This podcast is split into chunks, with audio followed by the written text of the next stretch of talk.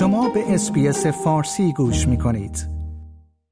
دنیل اندروز پس از نزدیک به یک دهه از سمت نخست وزیری ویکتوریا استعفا داد. او روز سه‌شنبه اعلام کرد که از سمت نخست وزیری ایالت و عضو مولگریو از ساعت پنج بعد از ظهر روز چهارشنبه استعفا می دهد. نه سال او در این سمت با پروژه های جاه طلبانه جنجال، یک همهگیری و موجی از شوخی های اینترنتی همراه بود.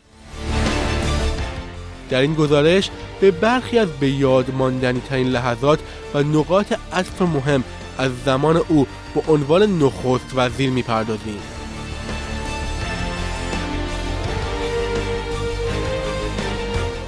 انروز در سال 2002 به عنوان عضو موگریو در پارلمان ویکتوریا انتخاب شد و در سال 2006 وارد کابینه شد. او در سال 2007 به سمت وزیر بهداشت ایالت رسید و در سال 2010 به عنوان رهبر حزب کارگر ویکتوریا انتخاب شد. انروز در نوامبر 2014 با شکست یک دولت ریبلار به نخست وزیری رسید و حزب کارگر را به دو پیروزی بزرگ دیگر در سالهای 2018 و 2020 رساند. در طول مبارزات انتخاباتی 2022 و در ماههای پس از آن انروز بارها گفت که برای یک دوره کامل چهار ساله در این سمت میماند.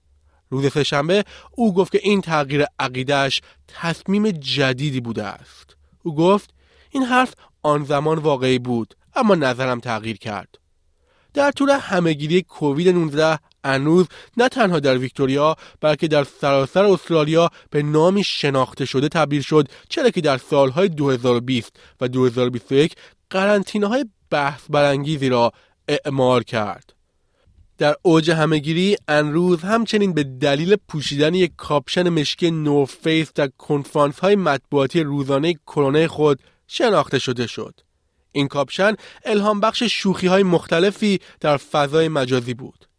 وقتی او به سه هزار روز نخست وزیری رسید و واجد شرایط ساخت مجسمه شد برخی پیشنهاد کردند که این کاپشن در مجسمه او هم حضور داشته باشد. هنگامی که قرنطینه نهایی ملبورن در اکتبر 2021 به پایان رسید این شهر در مجموع 262 روز در قرنطینه بود. در دوران همهگیری روز هم مورد حمایت پرشور و هم انتقاد شدید قرار گرفت. در اوایل ماه جاری زمانی که انتنی البنیزی نخست وزیر تحقیقی در مورد نحوه رسیدگی به همهگیری کووید 19 را اعلام کرد انروز گفت که از مشارکت خوشحال می شود. یکی دیگر از دوره های مهم نخست وزیری دن انروز مسابقات بازی های کامانولف بود. در ماه جولای دولت ویکتوریا این بازی ها را لغو کرد. این مسابقات قرار بود در سال 2026 برگزار شود. انروز دلیل این موضوع را افزایش پیشبینی هزینه ها از 2.6 میلیارد دلار به بین 6 تا 7 میلیارد دانست.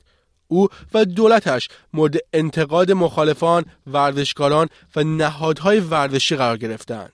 دولت ویکتوریا در ادامه موافقت کرد که پس از لغو این رویداد 380 میلیون دلار قرامت به نهادهای مربوط به این مسابقات بپردازد. همچنین دوران نخست وزیری انروز با پروژه های زیرساختی جاه طلبانه او هم همراه شد. توسعه بزرگ شامل پروژه حلقه راهن هومه‌ای بود.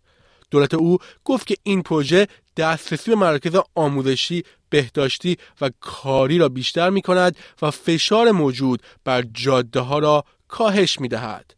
پروژه های دولت انروز همچنین شامل حذف تقاطع های همسط، پروژه های جاده های اصلی، پروژه تونل مترو، احیای راهن منطقه‌ای و بسیاری از پروژه های دیگر بود. انروز در تمام مدت تصدی خود به عنوان نخست وزیر دولتی را رهبری کرد که برخی آن را یک رهبری مترقی اجتماعی می دانستند. در سال 2015 پارلمان ویکتوریا قوانین را برای ایجاد مناطق امن در اطراف کلینیک های سخت جنین با حمایت دولت تصویب کرد. سال بعد او از طرف دولت ایالتی از مردان و زنانی که بر اساس قوانین ضد همجنسگرایی محکوم شده بودند عذرخواهی کرد.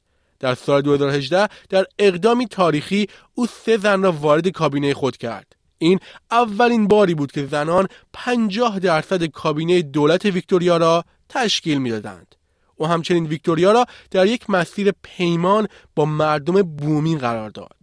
همچنین در سال 2022 پارلمان ویکتوریا قوانینی را برای غیرقانونی کردن صنعت جنسی تصویب کرد. از زمانی که انروز انتخاب شد حزب کارگر به دلیل استفاده از کمک هزینه های پارلمانی برای کمپین انتخاباتیش در سال 2014 مورد بررسی قرار گرفت بر اساس تحقیقات بازرس ویکتوریا حزب کارگر از 388 هزار دلار کمک هزینه پارلمانی برای پرداخت حقوق کارکنان کمپین سیاسی در انتخابات سال 2014 استفاده کرد. بر این اساس گفته شد که حدود 21 نماینده سابق و فعلی حزب کارگر دستورالعمل پارلمان را زیر پا گذاشتند. این توسط پلیس بررسی شد و هیچ اتهام جنایی مطرح نشد. در نوامبر 2016 استیو هربرت وزیر آموزش و مهارت به دلیل استفاده از راننده خود که توسط مالیات دهندگان تامین مالی می شود برای سوار کردن دو سگش بین خانه های خود استعفا داد. امروز بابت رفتار شرماور عذرخواهی کرد و قول داد که تمام 21 توصیه گزارش عملیات واتس را عملیاتی کند. این توصیه ها از تحقیقات مشترک بین کمیسیون مستقل مبارزه با فساد ویکتوریا و بازرس ویکتوریا خارج شده بود. شنوندگان گرامی این گزارش همکارم جسیکا باهر از SBS News بود که من نیو صدر از SBS فارسی آن را تهیه و تقدیم حضور شما کردم. لایک، share، کامنت SBS فارسی را در فیسبوک دنبال کنید.